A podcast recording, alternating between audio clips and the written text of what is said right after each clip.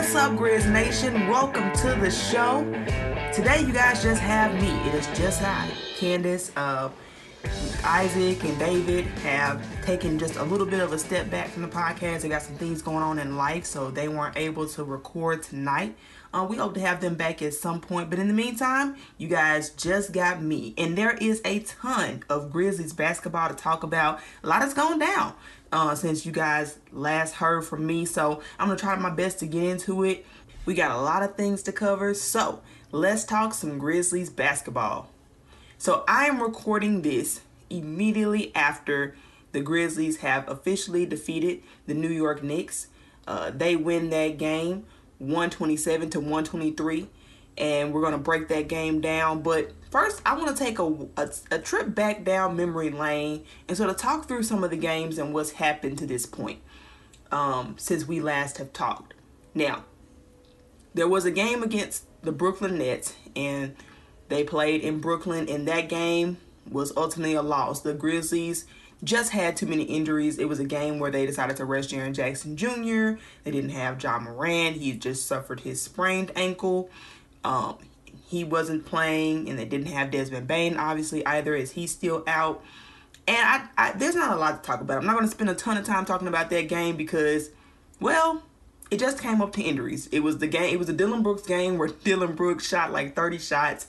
Um, he got 31 points, but it just wasn't enough at the end of the day for a fully loaded Brooklyn Nets team. And Ben Simmons ended up having a pretty good performance, 22 points um, against us in that game. And while there were some issues that I felt like could have prevented the loss, I think at the end of the day, it just came down to there was not a closer. There was not a guy who you could automatically go to and get you shots like that in those big moments in a tightly contested type of game.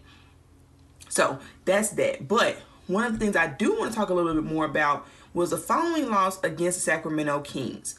I think for me, that was a pivotal moment, in my opinion. And I tweeted this out when it happened, but I think they needed that loss. The, the Grizzlies lost that game um, 109 to 113 to the Brooklyn to, to the Sacramento Kings. I'm sorry at home, and that was a tough loss. I feel for a lot of reasons because I think it could have been avoided. Um, I think it came down to uh, to defense.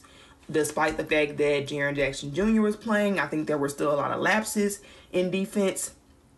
And I think they needed to feel that loss. That was a loss where I feel like coaching played a part. I didn't like some of the rotations that ultimately Taylor Jenkins made, especially down the stretch that like late third, fourth quarter um, stretch without John Morant. Those rotations were just, in my opinion, pretty abysmal. Um, I think one of the things that was a key for me is uh, in the fourth quarter, it's seven minutes left in the game. Uh, Jake Jake LaRavia is in the game. He checks Jake LaRavia out of the game and replaces him with David Roddy. And it's at that point that I knew that the game was going to be a loss because, you know, generally Taylor Jenkins does a better job of keeping the, the people who were playing well in the game. Well, Jake LaRavia was a plus one in that game, and, and, and David Roddy was a negative 16 in that game. And so that decision to me was just an example of just not matching up what he what what I don't think the basketball strategy was there. Maybe it was based off analytics, maybe desired matchups, but either way, I think ultimately that's a, big part of why the Grizzlies lost.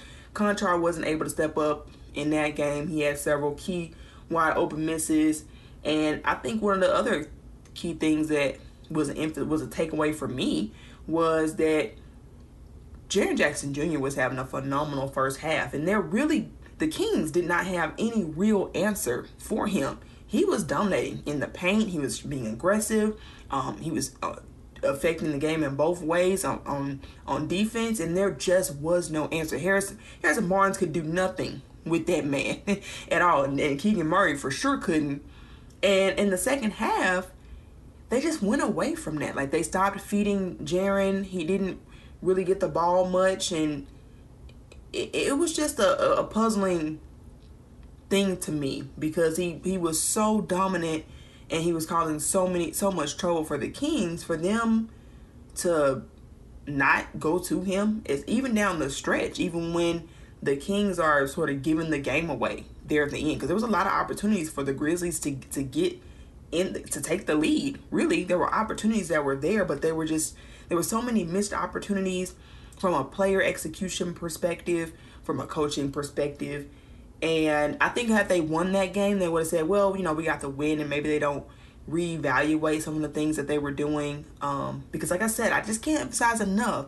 Taylor Jenkins has always historically gone with a start with a closing lineup who's done well, right? The the hot hands, the it's, it's not it's sometimes it's matchup based but it's just with who's played well typically the five guys who's played the best on the court they close. Now a lot of that is going to be your core right? But if john konchar played well that game then he closes a lot of the times. And that was just a game where it was almost the opposite where i couldn't understand the logic behind some of those lineups.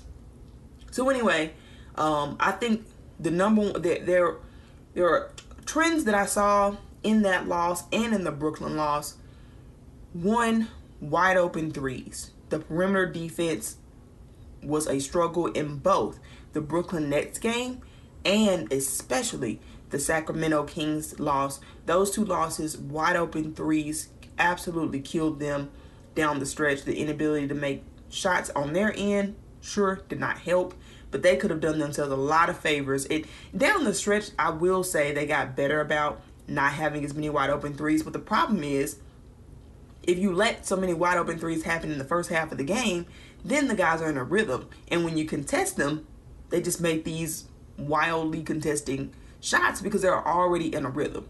And so I feel like that affected the game and free throw shooting absolutely affected that game. Um, they shot 63.3% from the free throw line, which was honestly abysmal. It's hard to watch um, they were just how many free throws were missed in that game, and that's been a reoccurring theme. So even though the Grizzlies have now won two games, I will come back to that, but I feel I feel like those two things have carried over as issues.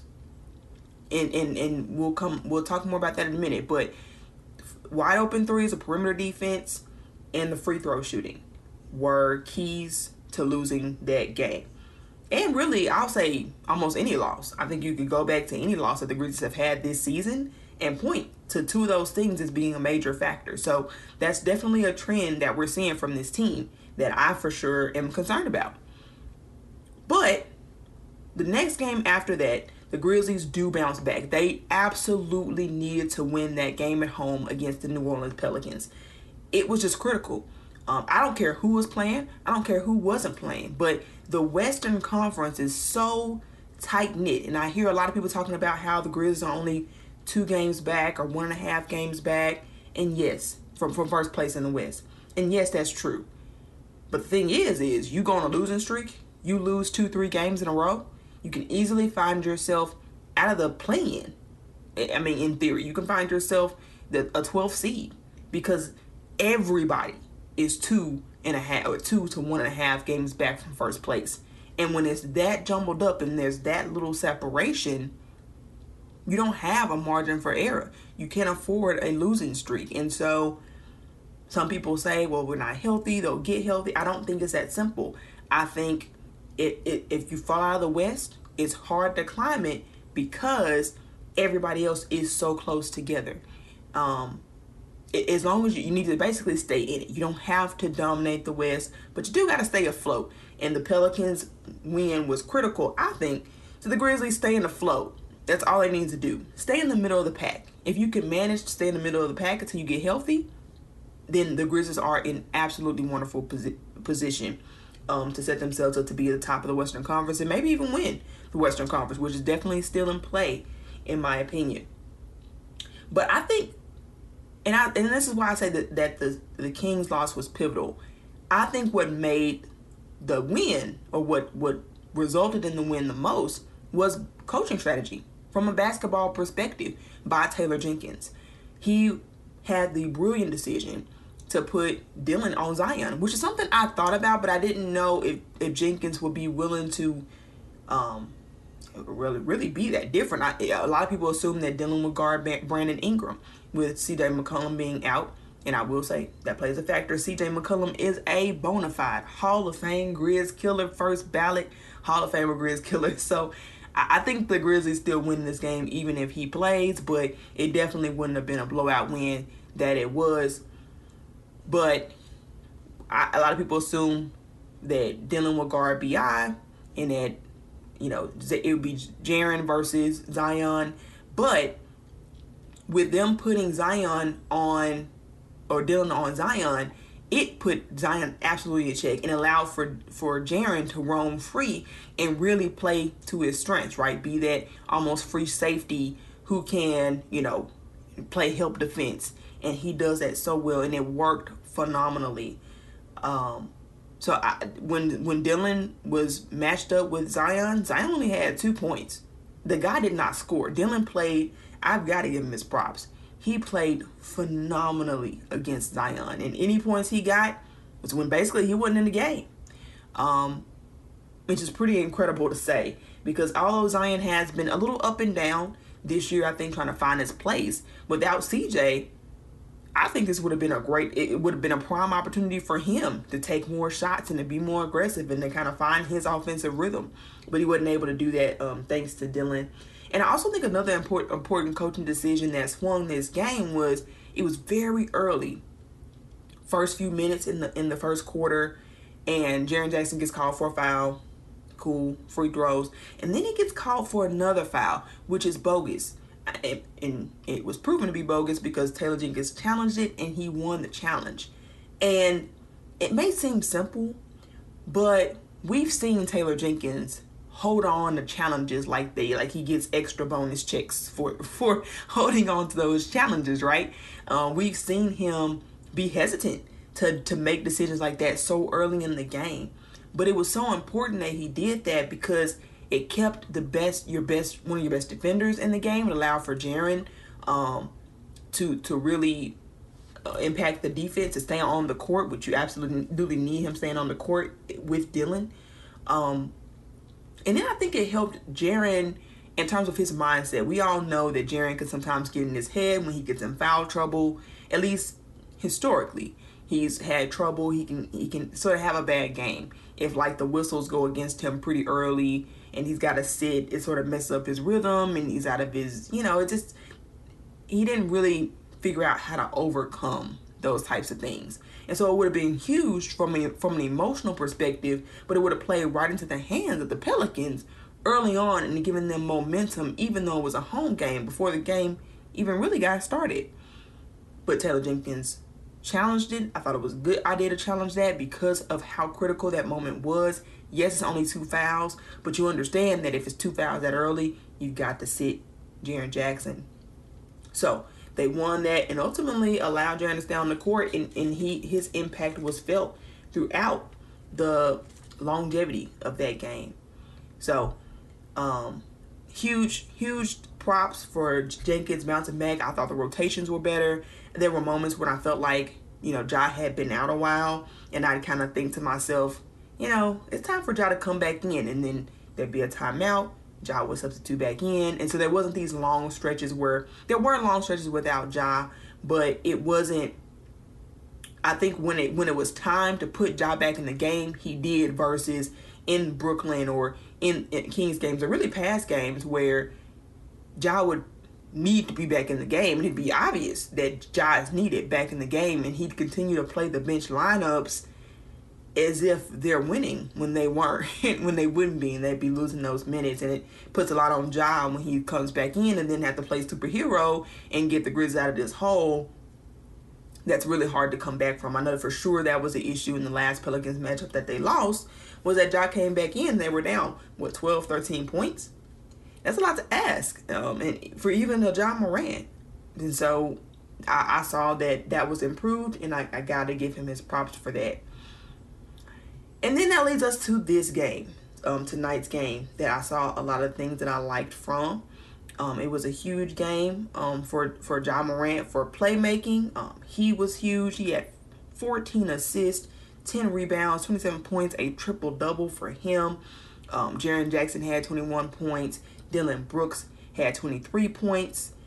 Um, and it was a it was a back and forth game. Now, defensively, the Grizzlies did allow the Knicks to get 123 points. That's a lot of points. And I think there were some breakdowns in communications and defenses, things like that, that could have gone better. But ultimately, Jalen Brunson just got hot, man. He just got hot, especially in that fourth quarter. I think they sort of defended pretty well. And then Jalen just went on a streak. Brunson was he's just good, man. He he really is. And while I don't love seeing the Grizzlies give up this many points, and I think there were some things that could have been done to to make this um, a stronger defensive outing for them, I also think it's not the same type of defensive um, issues that you've been seeing in the past. Like wide open threes and rotations were better. I'm not gonna. The defense was obviously not on a string, and I think John Morant could have done a lot better defensively on tonight. But I think really he he was putting so much effort in offense trying to facilitate it because he did he made in a post game post game conference that they were throwing a lot of different defenses at him. So I think that affected his defensive performance. But overall, I think rotations were solid. I think most of the shots that were taken were contested. I don't recall going, you know, it just being obvious. There was a, you know, they, would be an open three or two, but even then, you'd have somebody go at least attempt to do a late closeout to try to contest a shot. There wasn't a, you'd see somebody wide open and then you'd see somebody act like they're to head over and then decide not to, and then, of course, the guy knocks down the wide open three. There wasn't any of that um, from the bench unit nor the starting unit, and I think that's huge. I think sometimes teams are just to get hot, and it's the NBA, and these guys are talented, and they're at home. It's Madison Square Garden. It doesn't surprise me they were able to put up some numbers. It, really doesn't. It's just the way it goes. But the it, what came, what it came down to is Ja Morant being Ja and making plays, and and Jaren making some shots. He was he, he was he's some some really key shots from three. He was three from eight, so from the three point line. So he wasn't particularly efficient from the three point line. I mean, it was it wasn't bad, but he wasn't like just killing it from the three point line. But those three pointers that he did hit were so timely. Um, they made such a difference. He wasn't able to have the defensive presence that he normally would have. It wasn't a lot of block shots, but I think he was altering shots quite a bit. I do think that he got kind of um, fooled on a couple of maybe not fooled is the right words, but he was out of position a lot, so he wasn't able to um, they they did they were there was a lot of drop offs where uh, the Kings would drop it off to a big and and um, Mitchell Robinson would get a dunk or something like that. That that happened a lot um, to where Jaren wasn't able to really affect the paint in the way that he normally does. I think that was a result of others around him not doing their jobs in or poor communication. But um, nevertheless, I, am still overall happy with, with, the performance. They got the win. Sometimes you're gonna have to win the tough one. You're gonna have to win the ones that are hard to win when you're on the road and the and the other team's hot and it's Madison Square Garden. It's a heck of an atmosphere. I've got no complaints about. I mean, sure, there are things that the team can do better in, um, namely free throw shooting again. Um, so so let's talk about that. Today, the Grizzlies shot 23 of 20 of 31 from free from the free throw line, um, 74%, which is better than what they've been. But that's a really low bar because the Grizzlies are the worst free throw shooting percentage team in the league. And this is an issue because, well, they they have the ability to get to the line so frequently. Like Jaren Jackson can get to the line a lot more when he wants to now. We've seen that in these first few games. Jock gets to the line a ton. Um, Dillon, he's putting pressure on defenses enough to get him some free throw attempts. And these guys have got to hit them. Now, I will say tonight, Steven Adams got way more free throw attempts than you would normally want Steve Adams, Steven Adams taking. There was a lot of issues, especially in that first quarter with uh, he'd get a foul and there would be a lane violation or just something weird. They just kept fouling him. Um, it was almost like a hack a Shaq in the first quarter, which you never really see, but that's exactly what happened um, in this game. And so Steven Adams did bring down your percentage. He was able to get four for nine, four four of nine, which for him, you know, I'll take it. I guess um, I'll, I'll take it. It's not great, and I think it did bring down the Grizzlies' percentage. Otherwise, if you take out Steven Adams, the team did a lot better in terms of free throw shooting, but it has been a concern it just has been. Some of it is Steven Adams, sure, and he has been because he's being more aggressive offensively than he normally is. He's taking more free throw attempts, and that's affecting their percentage. But there are times when Tyus is missing free throws or Dillon Brooks is missing free throws, and Ja Morant has been extremely streaky. I, I think we were wondering early in the year. I remember having conversations with Isaac and David about is this free throw shooting permanent? Like, will he continue to shoot it like 80%, or was it streaky? And with now, with more games under our belt, we know it was streaky because he's had games where he's dang near missed all of them, where he's missed cut clutch free throw opportunities. Um, and he could, I mean, he missed a clutch one tonight. Like he he missed a free throw at the end there, and because of that, it put the game potentially in jeopardy. It ultimately didn't end up being that way, but Ja had a chance to put the game away with free throws tonight, and he just didn't. And we're 20 games into the season, almost uh, basically a quarter way through, and it is a legitimate concern of mine for for you to be the worst free throwing free, free throw shooting percent uh, team in the league is a problem. They've always struggled from three point line. It's never been a strong point, but these guys have just got to capitalize. Like period. I mean, in the win against the Pelicans, Ja was 50% from the free throw line. Unacceptable. Ja. Like you can't you can't be that bad at the free throw line. I don't know what Taylor Jenkins has got to do, but he has got to emphasize this because this team cannot contend if they don't make their free throws. They're not going on a deep playoff run if they can't make free throws. I don't care if they're healthy or not. If the team can't make free throws, it limits their ceiling. Point blank period. Everybody's like, well, when the Grizzlies get healthy, when the Grizzlies get healthy. Yeah, I hear all that. But at the end of the day, healthy or not, the team has to make their free throws.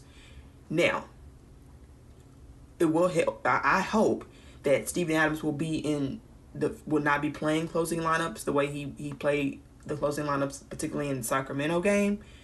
That will help because, well, then teams just do hack a Shaq in the fourth quarter um, and it ends up coming back to bite the Grizzlies. But outside of that, they still have to shoot their free throws. Ja, I'm looking at you. You have got to shoot your free throws. It is great. it's so great that he got a triple double tonight. But he could have. He it wouldn't. It might not have mattered if they would have lost the game because he didn't make that free throw at the end. Like I said, it's cost him games before, and it's got to be something nipped in the bud. I know they used to do free throw uh, competitions I, that was a thing last year.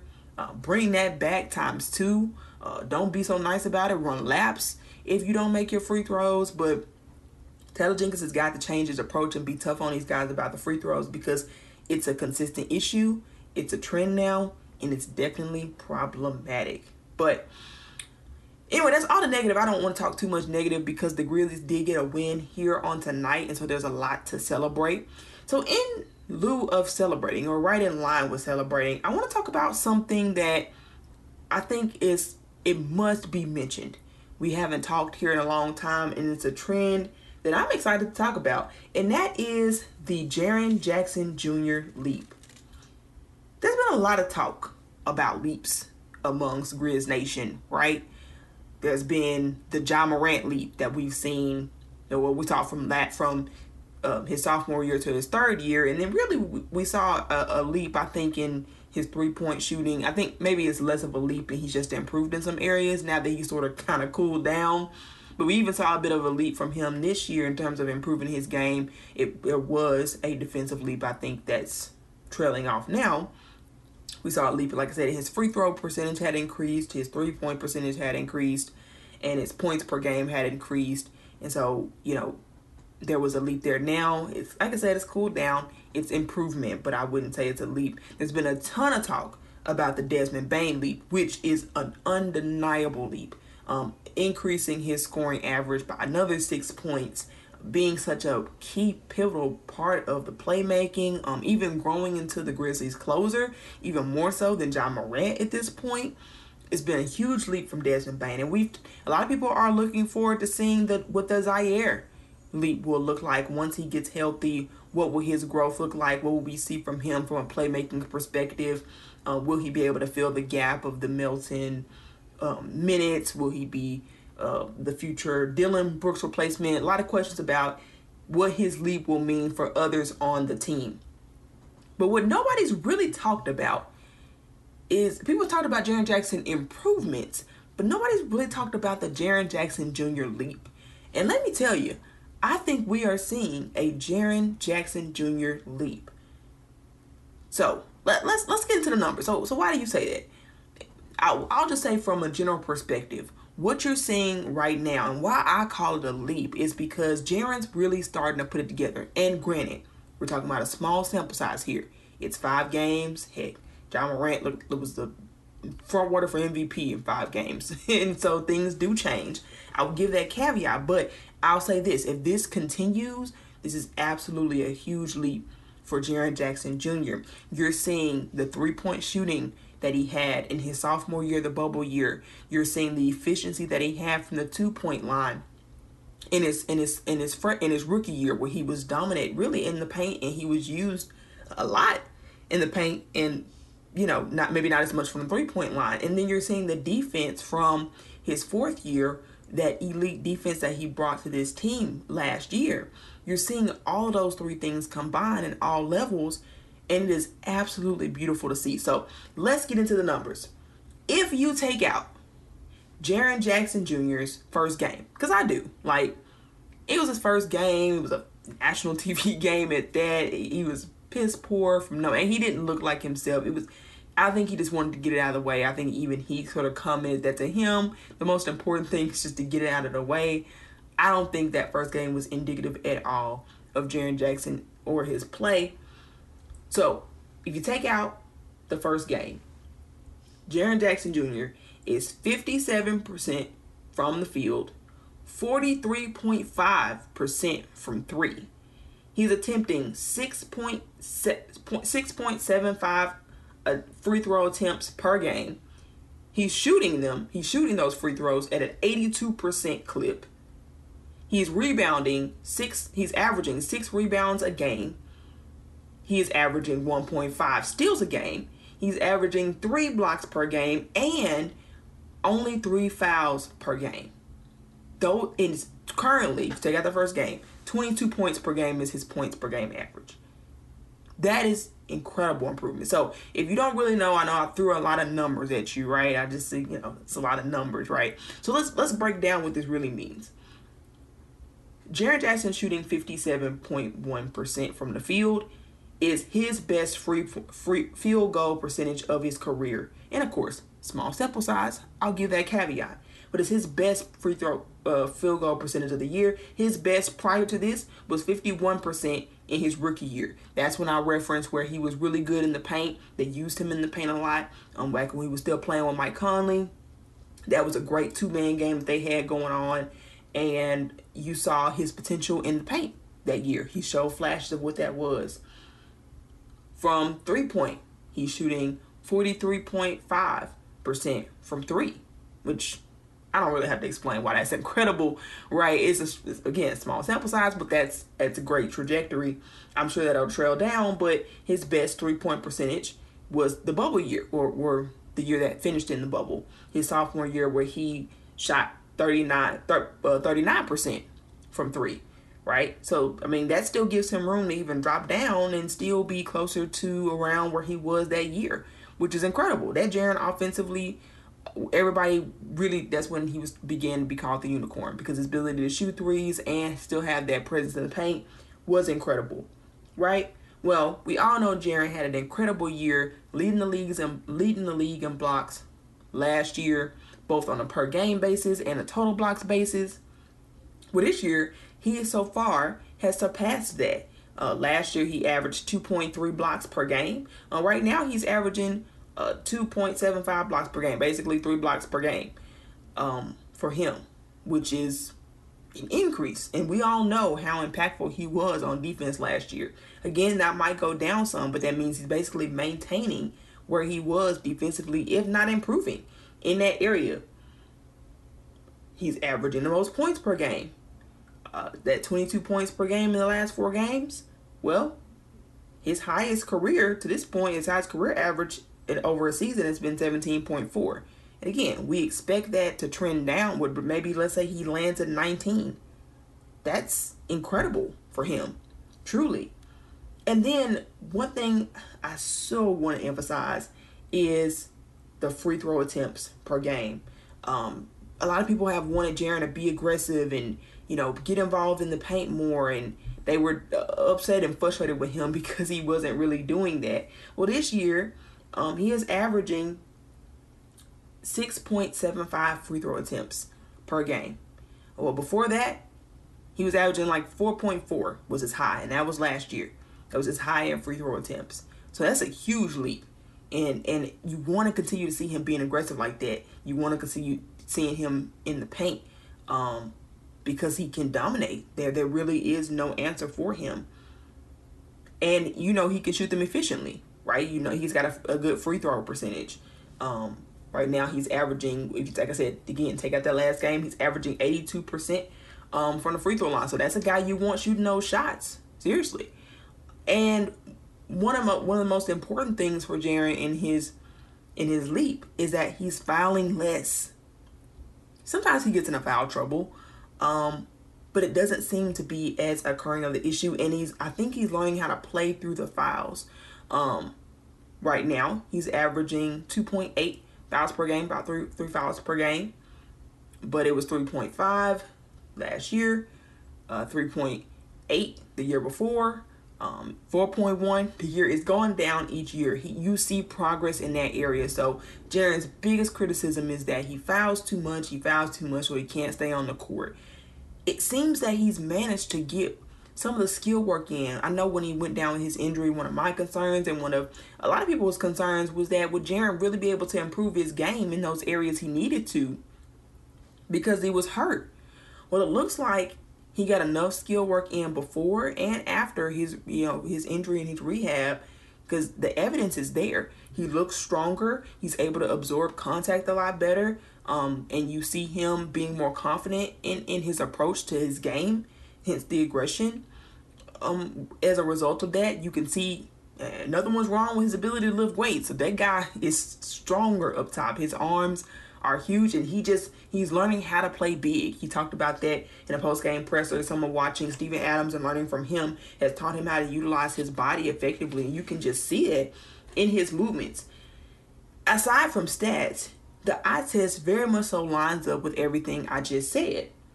Right? You you can see his effort on the offensive glass he doesn't not, there's not a dramatic increase in that from him statistically but you can see him seeking those opportunities which to me says a lot about his mindset and his ability to grow in that area for this team.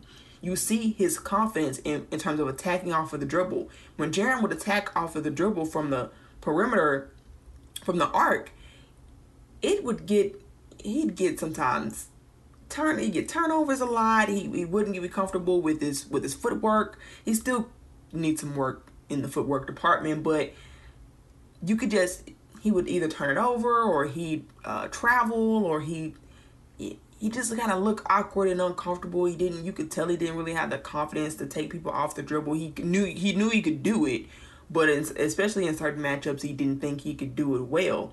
Well, now he's taking guys off the dribble, and what he's learned to do, I've noticed, he's finally all Jaren ever had to do was add one more dribble one more dribble to gather to, to add some power to his shot behind him. But he he wouldn't take that dribble and he'd travel or he'd turn it over or he'd do something weird and you know mess up the play or he'd miss the shot. It'd be inefficient. But now he's taking you either see him taking that extra dribble or you see him leaping. I think he he's learned he's more explosive than he thought he was before. He's made some leaping dunks or some leaping finishes where he just takes that takes that power explosion and he is stronger now and so he can finish through the contact. And you see him doing that as well. And it's made him more efficient overall. It's it's something small like that that just made a huge difference for him in his ability to attack people off the dribble uh, which is important for him because i know a lot of people want to see him in the paint and I do too. But when he's playing next to Steven Adams, it's hard to have both of those guys in the paint like that. So you need a guy like Jaren to be able to attack people off the dribble where he can be a threat on the perimeter and still attack the paint. Now, you want to feed him in the post more, get him going? Yes. But like I said, if Steven out there, if Steven Adams is out there on the perimeter, well, the the defense is to know that he's not really a threat at that point, and so it it can still kind of clog up the paint that way. It really is best that Jaren, who is the threat, helps spread the floor out more, and then he attacks off the dribble. I do think they can work in a, a, better diet though, especially when he's in with that second unit, making sure they feed him in the paint at that point where he's he's at the five. When he's at the five, I think it needs to be a bigger priority for sure. Um, but anyway, like I said, he absorbs through he absorbs contact better because you can see he's stronger now. Um, and I think one thing that's noticeable to me is he seems more engaged and more focused. You can always see these Jaren games where he was sort of out of it and not really there. Um, you could tell when he was frustrated and he wore his emotions on his sleeve, but he seems to, and don't get me wrong, he's still going to flare his arms or if he disagrees with a call, but he, he just seems a little bit more in control. And we'll see. Like I said, early sample size. These games aren't as intense. It's the beginning of the season. Does it get worse when things get more heavy? Maybe. But I just like to see him more engaged. Um, I like to see him just more locked in. Like I said, he's looking for opportunities to rebound. He's looking for opportunities to um, just impact the game. I see him offering to set screens. Josh waved him off a couple of times. He's offered to be part of the pick and roll a couple of times. But you, I like to see that thought from him, looking for ways to help his teammates when he's on the floor. So, um, I, I think that's pretty much all I've got to say on the Jaren front. Uh, I talked a lot about it, but this leap is absolutely huge for the Grizzlies because they have three bona fide all stars in Jaren Jackson, Desmond Bane, and John Morant. Really, I think if they all continued this, it'd be arguable if all of them are, are in the conversation for all NBA conversations. And that'd be tough, especially for all three of them to get that. But I think they would be in the conversation, um, whether either first team or second team, because they're just playing at that elite of a level. And that's so exciting to have a core of, of, of three all stars playing together this young with and you see room to grow in all of them. And then there's Dillon, who I will shout out, has been playing well as of late. He's doing great in the catch and shoot role. And Dillon's really almost become money as long as he's not creating his own shot. Um, ironically enough. But he's been a huge contributor. You've got a guy who can give you 20 points when you need it, and a guy who in the small sample size we have seen defer to John Morant and Desmond Bane and Tyus Jones. And and I think it's working for him. I think he's learning he can thrive in that role just the same. It will be an adjustment for him when Des does come back, and it'll be interesting to see how that lineup chemistry wise works works itself out. But anyway, um, there's a lot to be excited about if you're a Grizzlies fan. And um, I just want to add a, a few more things, a, a couple of more things that I've noticed um, that the Grizzlies fans should be excited about, and that is, I just want to give a quick shout out to Steven Adams. Man, Steven Adams has been an absolute monster as of late. He has had a double double in three of the last four games. A double double. Now, I'm sure the rebounds don't surprise you, but the points do. He has been more aggressive. He's been more intentional. You can tell that Coach Jenkins and the team is talking to him about taking more of those chances. That's why he's been at the free throw line more often because he's been more aggressive offensively. He's rolling hard to the basket, and that impacts the offense dramatically. It makes all the difference in the world. Um, he's averaging 7.8 points per game right now. That's the most he's averaged since he's been with the Thunder. He's also averaging 11 rebounds per game, which is more than he averaged last year by one rebound. So he is being absolutely dominant, and it would be remiss of me not to shout out Steven Adams and his wonderful contributions to this team. I'm curious to see if he goes down in touches or something when when when Des gets back. Uh, like I said, I'm just curious as to how the touches and all of that will work healthy. It's so important to get this team healthy because that's so huge. But anyway, shout out Steven Adams. Another shout out to to Jake LaRavia who you might be surprised I'm shouting out Jake LaRavia, but I want to give the rookies some love here. We're seeing progress from both of these rookies in different areas. So from Jake LaRavia, I'll start with him. He has regressed offensively. Um, it's not been a great offensive month for him in the month of October. He was shooting 60% from the field, or 60% from three. Um, right now, he's shooting like 30% from three. Um, but he is assisting more. Like he only had two assists in the month of October. The whole month of October, he had two assists, and he's got 12 in November. So even though his his shot is not going is not going down at this early of an age, he's learning how to play make for his teammates, which is huge and speaks to his maturity and his ability to fit in on his team long term. And then what's most I'm most happy to see is his improvement defensively. In the month of October, his defensive rating was 120. And now, in the month of November, November it's been 110. And so you see him getting better defensively. Uh, I think he's done better about not ball watching so much, not going wherever the ball goes. He's you can tell he's breaking the habit because he's, he's always kind of like antsy to go where the ball's going, but he's done a better job of staying a little bit more attached to his man on the outside. And I think that's been a big part of not seeing as many wide open threes in these past couple of games. Uh, you see him not doing that so much. And I I'm gonna gotta show the most love to David Roddy. David Roddy, who has taken a bunch of crap from the fan base. A lot of people been upset with David Roddy, and understandably because he is, quite frankly, been playing piss poor. he really has. Like he's not. He had not been playing well. He's one of the worst rotation players in the league. But doesn't that sound familiar? Right? Wasn't that Ziaire Williams kind of one of the worst rotational players in the league? And yeah, the facts show that about David Roddy as well. But we're seeing some of the same improvement that we saw from Roddy, uh, that we saw from Ziaire with David Roddy on both ends of the floor. So in the last four games, David Roddy has shot 39% from the three point line. Yeah, you like that? Uh, he's got 39% from the floor. Um, where he was shooting 37% from the floor. That's not great. You'd love to see that get up more, but it is progress, right? He's shooting 100% from the free throw line in the last four games. He's also got 2.25 uh, uh, rebounds that he's averaging per game. And he's had a, two games in a row where he's not been a negative on the floor. Both of these wins, he was not a negative on the floor, which may sound insignificant, but David Roddy has been consistently like double digit negative 15, negative 16 um, after every game. But against the Pelicans, he was a zero, a net neutral, which is huge because he spent some time guarding Zion. So for him to still come up net neutral means he held his own. And he has a plus six tonight against the Knicks, which you love to see. He was he was really giving the, the Grizzlies meaningful minutes on defense. I was super proud to see um him holding his own and, and doing so well and, and, knocking down shots the way he was. His um, his October November numbers are vastly improved. In the month of October, he was shooting 28% from the field. I'm sure you felt every bit of that 25% because the shots were not going down for Roddy. Well, this month, in the month of November, he is shooting 43% from the field. That's a huge difference. That's like plus, right? and he's only going to get better.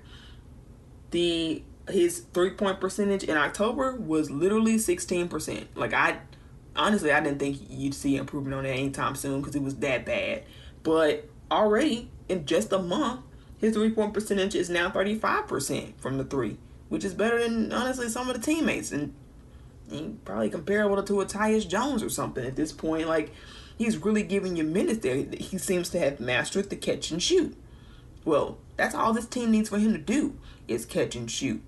And it's interesting with Roddy because I think I see them molding him to be sort of the Dillon Brooks role off of the bench, where he's gonna, you know, play good point of attack defense against the best player who's on the floor at that time, and he's going to catch and shoot threes. What they want Dillon to be, I'll say right? Uh, they're not really looking. They used to look for Dillon to create his own shot. I don't think they want that from him anymore because they wanted Desmond to take over with that.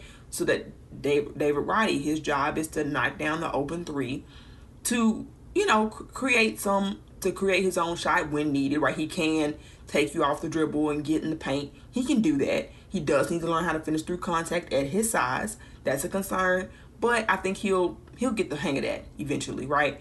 Um, he just got to figure out how to do it, like I said, with his size. He's a little undersized, so he's got to get the techniques down. And I'll probably get stronger, right, in order to do that too. But defensively, you see him improving as well. In the month of October, he too had a defensive rating of 120.